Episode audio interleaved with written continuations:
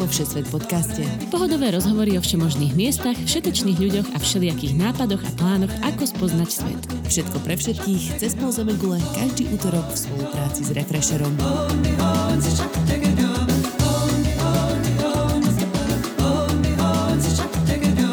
Ahojte cestovatelia, volám sa Dina Hamárová a dnes vás čaká špeciálny diel Všesvet podcastu. Ponuku na rozhovor totiž prijal dlhoročný cestovateľ, couchsurfer, spisovateľ, zanietený akrojogín a zakladateľ cestovateľského festivalu Cestou necestou Michal Knittl. Mišo precestoval už vyše 70 krajín sveta a keď hovorím precestoval, tak naozaj do hĺbky a nadlho.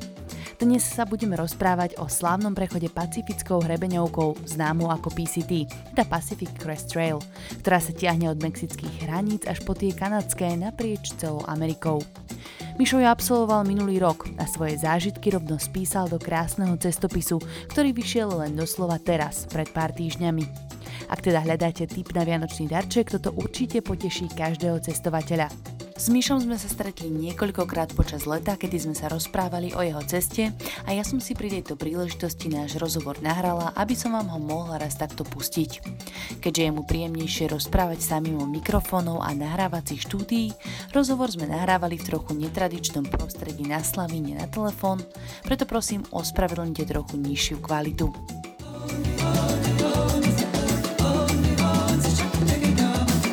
Dobre, poďme k tej tvojej ceste. Iba zopakujeme vlastne, o čom sme sa minule bavili, že prečo si sa rozhodol ísť na PCT? Hej, ako bol vlastne október, november 2018, som organizoval nejakých 5 prednášok jedného chalana, ktorý tam bol rok predtým. Jeho prednáška bola vždy taká úžasná, že proste som akože si hovoril, že niekedy by som to možno mohol aj ísť. Až som potom vlastne si povedal, že skúsim v januári žiadať o to, či mi dajú to špeciálne nejaké povolenie. Hej, no potom, či mi dajú americké víza na pol roka, lebo tam, ak človek chce ísť, potrebuje spoločné víza, lebo za 3 mesiace na turistické to by človek musel bežať. Aby čo to dal. Že takí sú, nepochybujem o tom. No sú, ale to musí byť fakt, že človek má gor, aby to prešlo za 3 mesiace, aj keď rekord je 52 dní. Čiže v podstate v novembri som učil prednášky, v decembri som nad tým začal rozmýšľať s tým, že vlastne ak tam človek chce ísť, oni dávajú iba 50 povolení na každý deň. S tým, že 35 povolení sa otvára na prelome októbra a novembra a v priebehu jedného dňa sú hneď fuč, samozrejme. A druhý termín, že na 15 zvyšných povolení na každý deň vlastne vydávali 15. januára. Čiže 15. januára ja som vlastne sa prihlásil, skúšal a potom v podstate som v pohode si mohol zvoliť ktorýkoľvek deň. No lebo inak asi ti dávajú potom v tomto druhom kole už tie dni, ktoré ako keby sú voľné ešte, nie? Nie, v druhom kole tiež máš 15 na každý deň. Aha, ok. Ja som mal ideu, že chcem ísť 10. apríla plus minus. A v podstate som mal zvoliť hoci ktorý deň, len nie 10. apríla, tak zvali 11. Ale aj tak v podstate som mal na výber, že luxus. No, ináč teraz to bude zaujímavé, lebo v tomto roku vlastne nikto nešiel. Vôbec? Akože nevydávali tie permity, alebo... Vydali ich, len odporúčali, aby sa nechodilo kvôli korone. Jednak ani do zahraničných, neviem, či púšťali, do Ameriky nepúšťali. A okrem toho mesta, aj tá asociácia, čo vydáva permity, ich suspendovala, tuším. A tiež vlastne mesta po ceste, kde sa dozosobuješ raz za 7 dní, alebo koľko, vieš, raz za 3 až 7 dní, vyhlasovali, že tam nechcú mať, vieš, proste, turista, vieš, takto ti môže niečo priniesť, aj keď je to podľa mňa chore, keď si v horách nestretneš nič. Vždy máš tam aj ľudí, ktorí pomáhajú tým ľuďom, vieš, a chápem, že sa nechce ich stretávať, no. Čiže v tomto roku neviem, či to vôbec niekto prešiel, alebo prejde, a ak aj to išiel na čierno, alebo čo, tak asi o tom nebude veľa verejne vyhlasovať, že to prešiel. Jasné. A nemohli vyraziť vo februári? Či to sa tak nerobí, že sa... To sa nerobí, lebo videla si tie fotky so snehom a ja som vyražila v apríli. Tak čo by robil tam o 2 mesiace skorej. No tak akože začal by na tých mexických hraniciach. Hej, ale... A vo februári by sa trochu flákal dlhšie.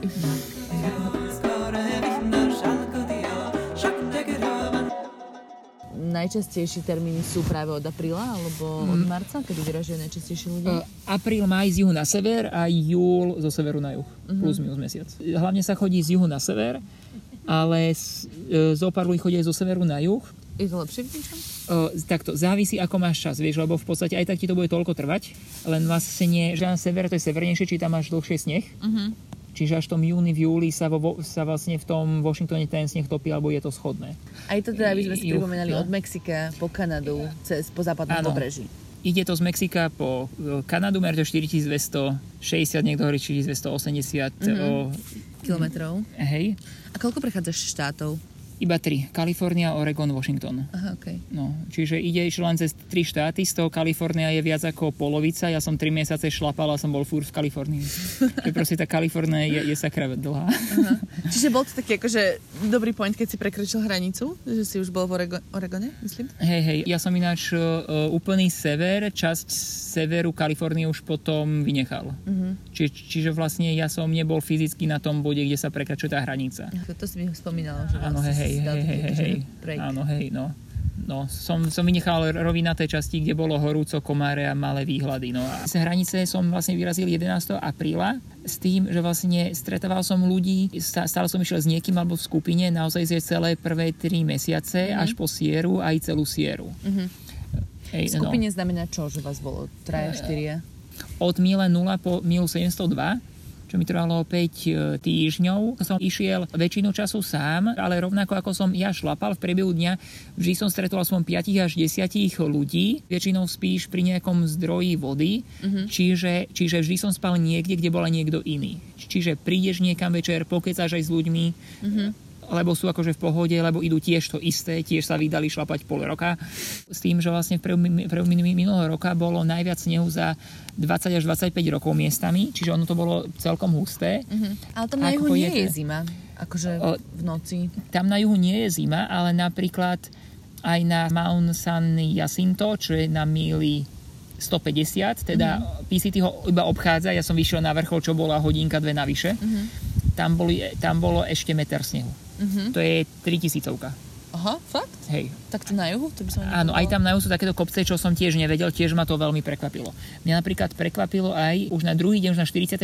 míli, si o výške cez 1500 metrov či koľko a máš výhľady fakt, že brutálne, že som nechápal. Ja som tiež čakal, že v úvode, že to bude rovina, teplo a toto tu, ale v podstate ono to je stále také hornaté, stále ideš hore-dole, aj tam, že na juhu. Je to tam suché, že tam vegetácie nemáš až tak veľa, ale stále je to hornaté. A si sa pýtala s tými skupinami. No, okej, čiže ako som spomínal, že vlastne úvodných tých 700 míl som išiel, takže takto sám. A potom na tej míli 702, tam vlastne som mal nejaké 4 dní voľna. No a od míle 700 po nejakú 1100, či nejakých 400 míl odtiaľ ide Sierra, čo je vlastne najvyššia položená časť tej PCT. S tým, že sme vedeli, že tam je sneh, že je veľa snehu. A aj v tom tábore v Kennedy Meadows nám jeden deň alebo možno 2 poletoval snež, že tam snežilo.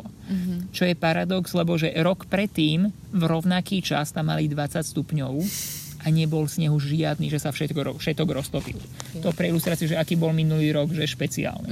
Polovica ľudí sú odhady, že vlastne Sieru preskočila, že do Siery nešla a išla tam až potom na konci ak vôbec. Aha, jasno. A druhá polovica sme rozmýšľali čo a ako, kvôli tomu, že vlastne keď je sneh, nevidíš stopy, čiže ideš s telefónom podľa GPS-ka, sa naviguješ podľa toho, keď už to je vychodené, nie je. Aha. Sme spravili skupiny 3 až 10 ľudí a vlastne takto sme išli spolu. A bolo to kvôli nejakej bezpečnosti?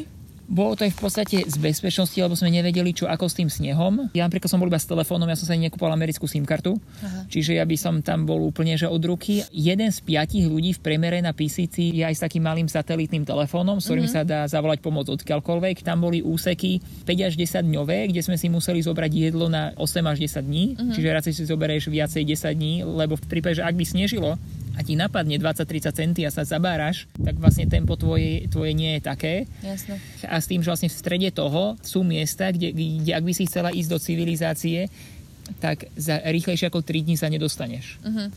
A ty sa tomu nevieš vyhnúť, tejto Siere? Že... No, môžeš sa aj vyhnúť, že ju preskočíš. Rozumiem, ale keď chceš ísť podľa proper PCT, tak... Ak chceš ísť toto, tak PCT ide skrz to, vieš, to je ako keby, že ideš cez tú hrdeným SMP a prídeš do Telgartu a chceš preskočiť Knízke. Áno, hej, tady je trasa a skrz to ideš, no. A to je ešte na severe Kalifornie?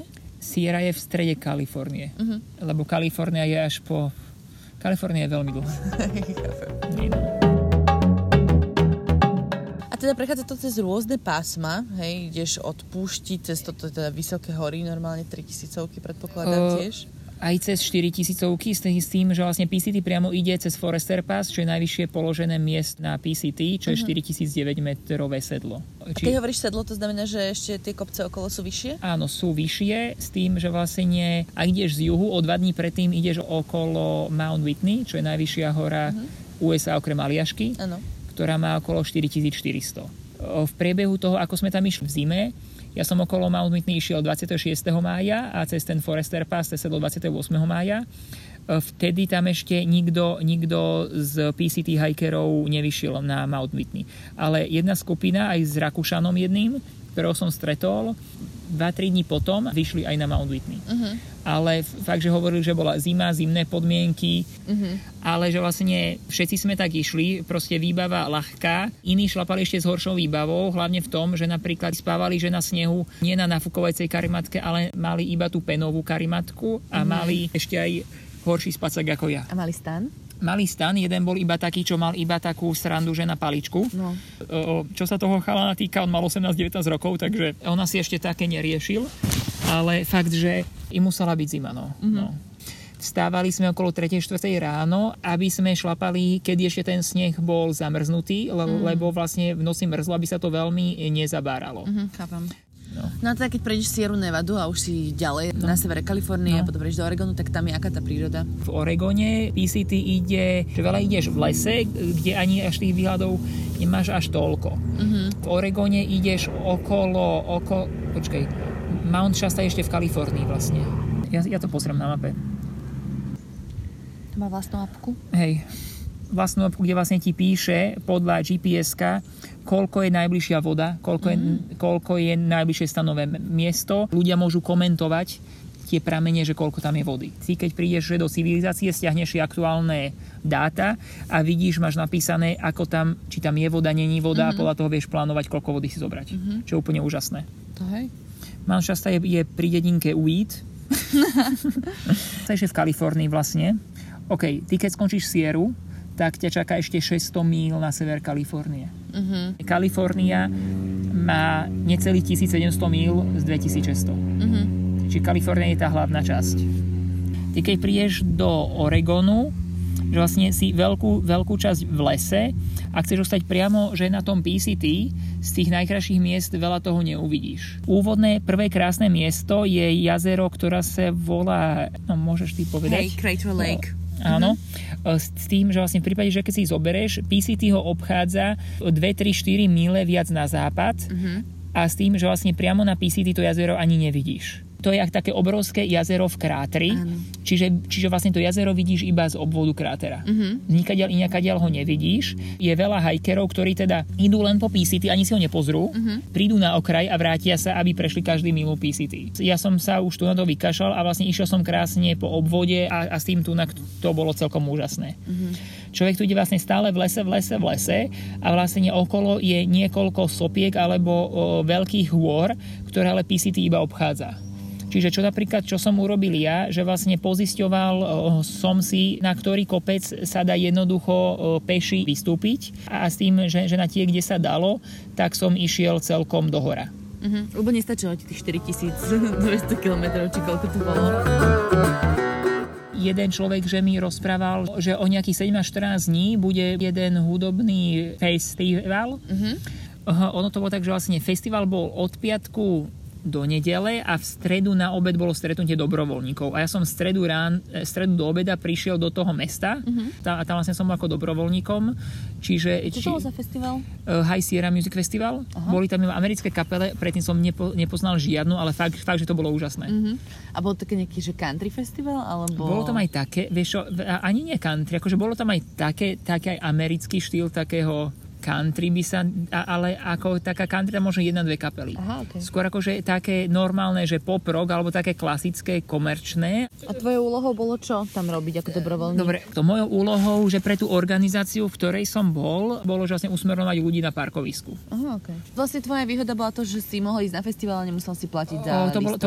To bola hlavná výhoda, lebo že vlastne v Amerike aj na takýto festival vstupné bolo $350. Wow. A ako sa volalo to mesto, v ktorom to bolo? Quincy. A to už je Oregon. Nie, to ešte, to bolo ešte... Stále tá Kalifornia. To bola stále Kalifornia. To bolo okolo tej míle 1200. Ja som okrem toho ešte, že vlastne týždeň strávil s bratrancom z druhého kolena a ešte aj ako dobrovoľník. Čiže ako sme predtým vlastne šlapali v skupinách, všetci, s ktorými som šlapal, už boli dávno predo mnou. Mm-hmm. To a nedobehol si ich. Ako sneh skončil, veľa z nich začalo šlapať šialeno, že 30-35 mil denne. Uh-huh. Tak na kilometre koľko? 50? 50 a 60 kilometrov denne šlapali a iba šlapať od rána do večera to ma až tak nelákalo. Chcel akože som trochu voľnejšie tempo. Uh-huh.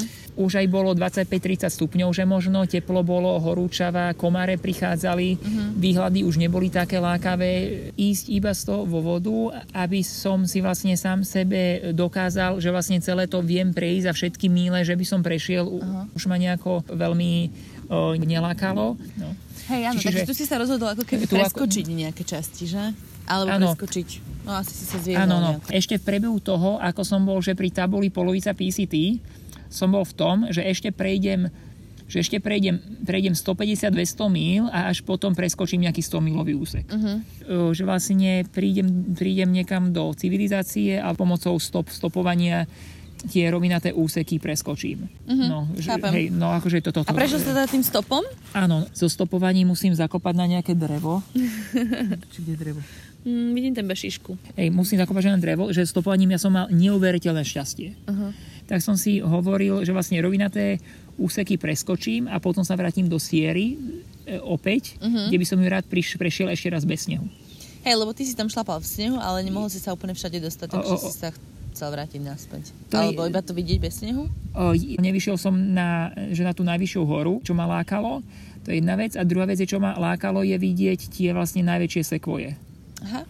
Čiže... Tam je ten národný park sekvojový v tejto časti? Áno, tam je národný park sekvoja. Aj vlastne aj PCT ide aj cez sekvoju, aha. Aj cez Yosemite. Áno. Ale ty cez oboje ide cez východnú časť. Čiže najvyššie sekvoje sú viac na západ, 2-3 uh-huh. dní chôdze od PCT. Uh-huh. A vlastne ak chceš aj do Yosemite Valley, a Yosemite Valley je 1 až 2 dní peši od PCT. Okay. Lebo Yosemite Valley je aspoň o 500 metrov nižšie ako uh-huh. PCT, ktoré ide viac východne. Ktorá sa drží v horách stále. Uh-huh. Takže sme Oregon ako keby prešli, že tam si zobral stop. Čiže v Oregone išiel som okolo jazera Crater Lake, vyšiel som na horu South Sister a ešte stále v Oregone som ešte sa išiel pozrieť ku Mount Hood. PCT obchádza Mount Hood zo západu, ja som si ho obišiel z východu. Uh-huh. To bol dôvodu, že vlastne z východu človek vie ísť po turhickom chodníku na najvyššie položené miesto, odkiaľ sa môže pozerať na ľadovec. No a prechádzame do Washingtonu? Prechádzame do Washingtonu, kde som tiež úvodných 80 míl vynechal, až priamo som dostupoval priamo pod Mount Adams, ktorý má, myslím, že 3700 metrov. Uh-huh. Dá sa tam výjsť hore. Uh-huh. Ľudia normálne idú hore, že 2 dní spia uprostred.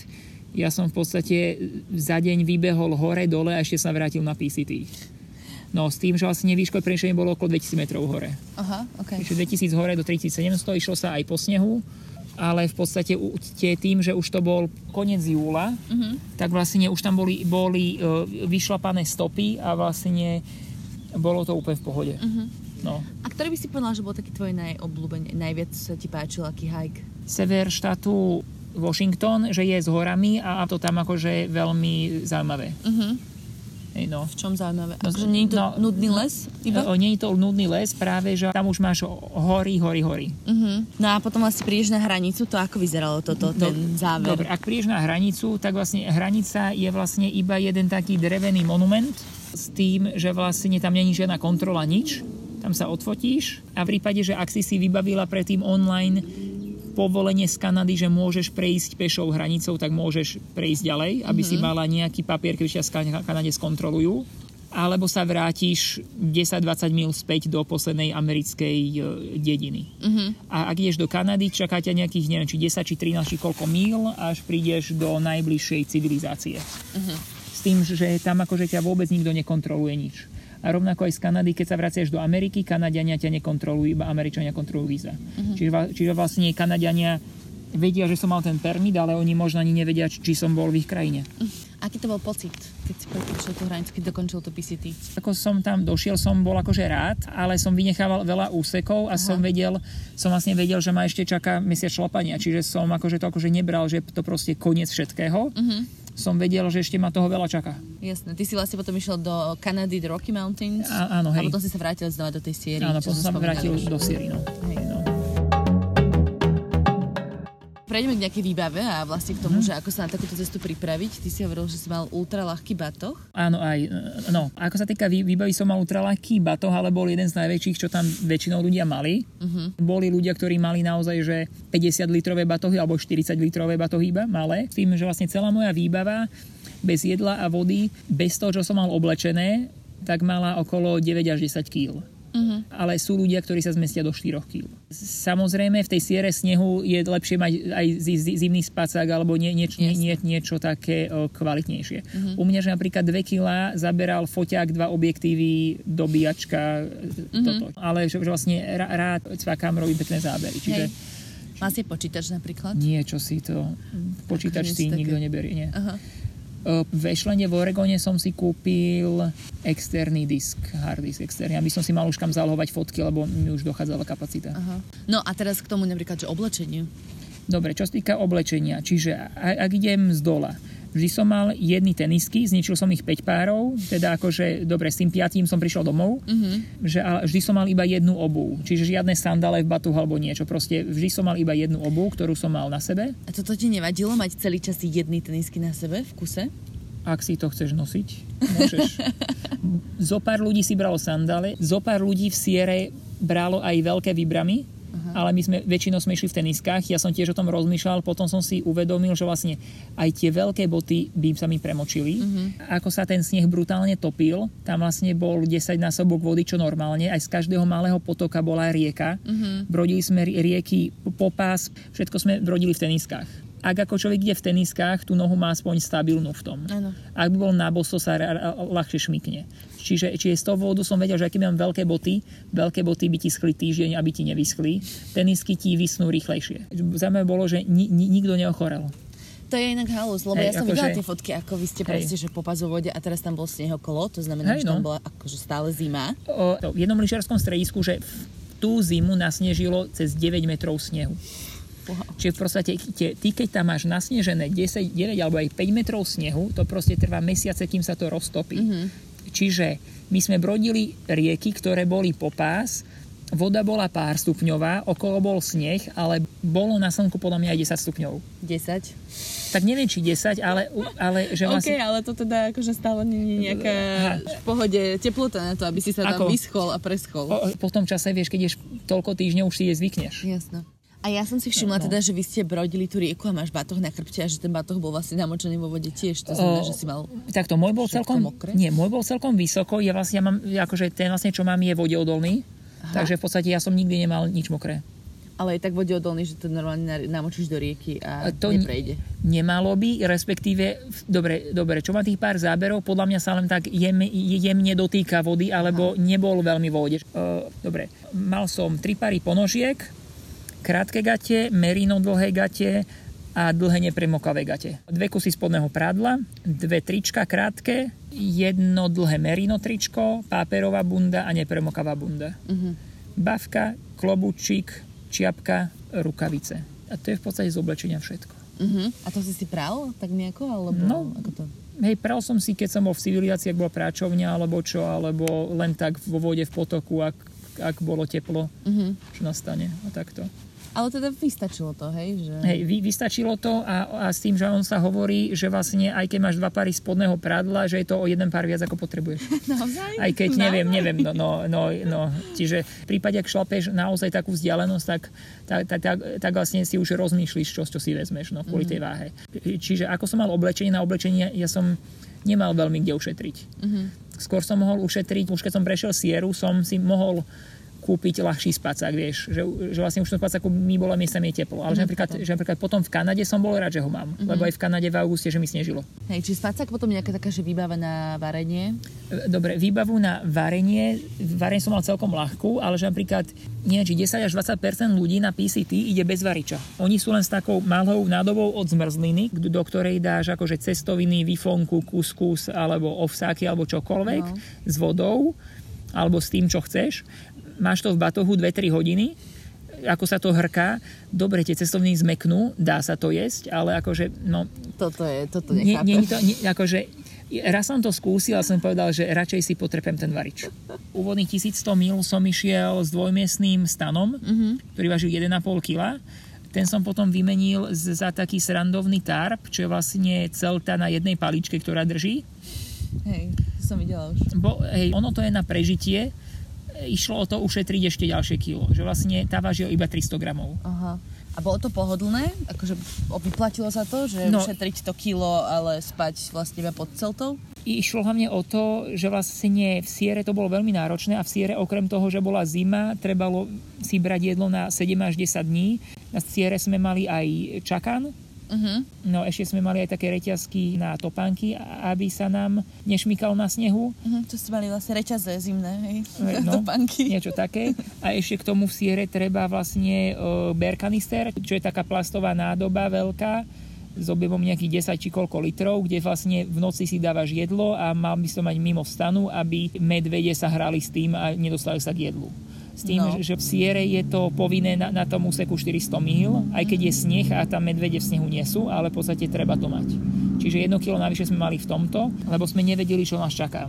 No a teraz tie medvede. Toto ma zaujíma, že či keď ty si spal iba pod celtou, tak ťa toto nejako nestrašilo. Že ako, takto, medvede ma ani nestrašili, skôr som nám bál, či nepríde puma.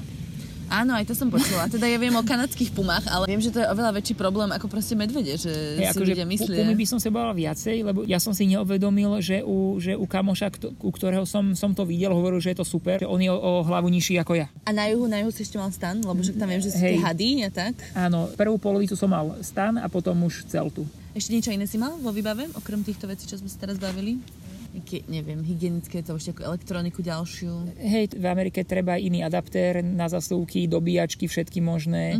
Telefón som mal, tiež treba vlastne 20-tisícovú powerbanku, ktorá je celkom ťažká. Čelovku som mal normálnu, že na baterky, ale sú už aj, ak by som si kúpal teraz, tak si tiež kúpim čelovku, ktorá sa dá dobíjať z powerbanky. No a potom teda jedlo a pitie. A to si ako riešil? Aké veci si kupoval? No, závisí, čo bolo, ale že vlastne... Ty si bol závislý na Snickersoch, že? Snickersy som až po čase začal kupovať, ale ak je človek v USA, tam akože čokoláda nejaká taká klasická ani veľmi nie je, alebo nie je až taká dobrá a vlastne som akože skúšal rôzne a vlastne Snickersy vychádzali cenovo dobre a boli dobré. Čiže naozaj Snickersek som zjedol veľa. Ale nežil si iba z toho. Nie. Čiže jedlo krem Snickersiek bolo také, že vždy ráno som si dával ovsenné vločky. Vždy som si tam ešte dával hrozienka, oriešky, kakao, niekedy aj sušené mlieko, že keď som mal. Aha, čiže si to varil vo vode? Varil som to vo vode, občas aj so sušeným mliekom. Jasne, chápam. V priebehu dňa som si málo kedy varil, až v Siere som si vlastne varil aj v priebehu dňa niečo teplé. Čiže v priebehu dňa skôr som také, že vlastne studené jedol, čo vlastne tiež akože boli hrozienka, oriešky, rôzne čokolády, Snickersky alebo takéto niečo. Najčastejšie ale čo som jedol boli vlastne tortily. Dával som si tam buď nutellu, med, arašidové maslo, alebo šunku, alebo ešte syr. A vlastne v závere dňa, alebo že ak som si varil, tak vlastne prvé 2-3 mesiace som hlavne jedol tie čínske polievky, potom sušené zemiakové pyré, s tým, že vlastne v USA toho zemiakové pyré tam máš 10 rôznych príchutí, že so všeličím. Pre PCT som si zakúpil také malé nádoby, že do ktorej som si dával aj olivový olej a ešte buď tuňaka, či lososa. Všetko dávaš že do tých uzatvárateľných obalov, že vlastne aj keď potom šlapeš, toho odpadu máš čo najmenej. Aj to ľahšie, aj to skladnejšie. Áno, aj ľahšie, aj skladnejšie. No a teda hovoril si, že cestoviny a kaše. A dobre, cestoviny a kaše a toto bolo prvé tie 2-3 mesiace, potom som už nechcel to pire ani tie wifony ani vidieť. Občas som si spravil rýžu a kuskus. Aha. Potom som si ešte robil také rýchle veci, čo síce varíš 7 minút, ale že vlastne aj s príchuťou to bolo, že vlastne s paradajkovou omáčkou alebo s takým niečím. Čiže schudol si? Ja som schudol iba 2 kg počas celého, lebo ja som jedol kvanta jedla. Aha. Ja napríklad na konci, okrem toho, že som mal raňajky, niečo iné a večeru, 750 gramová Nutella mi vydržala 2 dní. To sa 2 dní som zjedol a okrem toho samozrejme som jedol iné veci. Čiže ja som naozaj jedol kvanta, iní išli a šlapali a vlastne bolo vidno, že schudli aj 10-15 kg. Áno, to si tak mala pocit. Že vlastne nejaký fakt, že schudli veľa. Čo sa energie týka, veľa ľudí si kupuje na túru čipsy napríklad. Čo znie šialene, ale že vlastne, že keď si pozrieš zloženie, naozaj čipsy a snickerska napríklad, to má kalórií rovnako, alebo plus minus podobne. Aha. Ale ja napríklad, ja som na sladké. No, ide o zloženie tých kalórií, toto nemám tak naštudované, či je zdravšie mať čipsy či snickersky. Ak máš čipsy, potrebuješ viac vody. Si myslím, no. Cestou sushi. Dobre, čo sa jedenia týka, ja napríklad nosím iba takú lyžicovýdličko nožík jedno. Ja napríklad nenosím klasický nožík. Aha. Klasický nož nenosím už 5 rokov nikam. Vôbec ho nepotrebuješ na nič? Nie. Prežitie v prírode. Lebo nožík potrebuješ, keď si odkrajaš chleba, ale krajc chleba máš len u nás. Chápem. No a toto si, lebo si spomínal, že napríklad tej Sierra Nevada si niekedy musel nakúpiť aj jedlo na 10 dní. Áno, takže to bolo cez 10 kg jedla. Takže čiže to bolo sa dostávaš na 19 kg, dajme tomu. Aj s tým berkanistrom a so všetkým to bolo cez 20 určite. A s tým sa už dosť ťažko šlape. Nejakože dá sa to. Ja napríklad dodnes nechápem, ako som pred 8 rokmi šlapal v Ázii, v Nepále tie túry, čo som dával, lebo ja za tých 8 rokov len na základnej výbave som dal dole, som to rátal cez 8 kg. Každé kilo zaváži, už si myslím. Prípade, že ak nie si nejaký fakt, že silný, nabuchaný človek, tak naozaj, že to kilo už podľa mňa závaží. Ja napríklad, že keď šlapem, asi vody brávam minimum. Tam aj som si brával minimum, že toto vody. Ako si riešil tú pitnú vodu? No, všetci tam majú také malé Sawyer filtre. To máš v takej nádobe, čo vlastne vyroluješ, zroluješ a tá vodu ti to vytlačí a vlastne priamo to môžeš piť. Aha. Nikto nepoužíva tabletky, kde musíš čakať a neviem čo a toto tu. A vlastne UV žiarenie som videl, tuším, raz jedného, že by to riešil, ale v podstate ty keď s tým UVčkom alebo s týmto tabletkami, ak tam niečo je, ty to zabiješ a piješ aj tú chémiu. Alebo ak to UVčko zabije, tak to piješ mŕtve.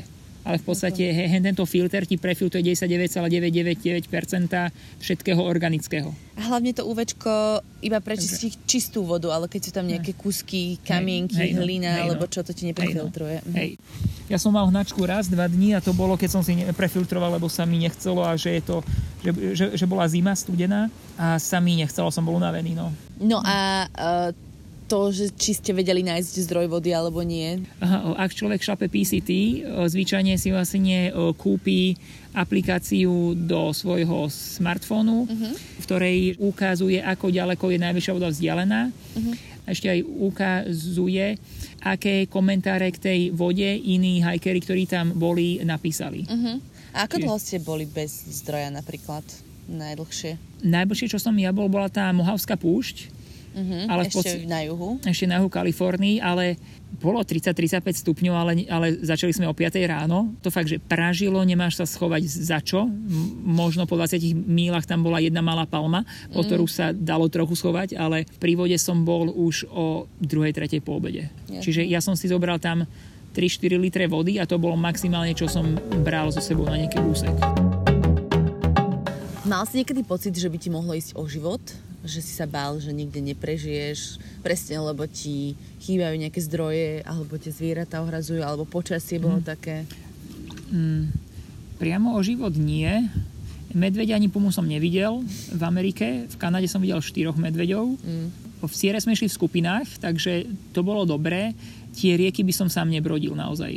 Ide aj to o to, že jeden si zapalával, ja som skoro plával, alebo popás vo vode a vlastne, že boli také husté. To my sme naozaj šli 1-2 proti prúdu rieky, aby sme našli vôbec takéto miesto.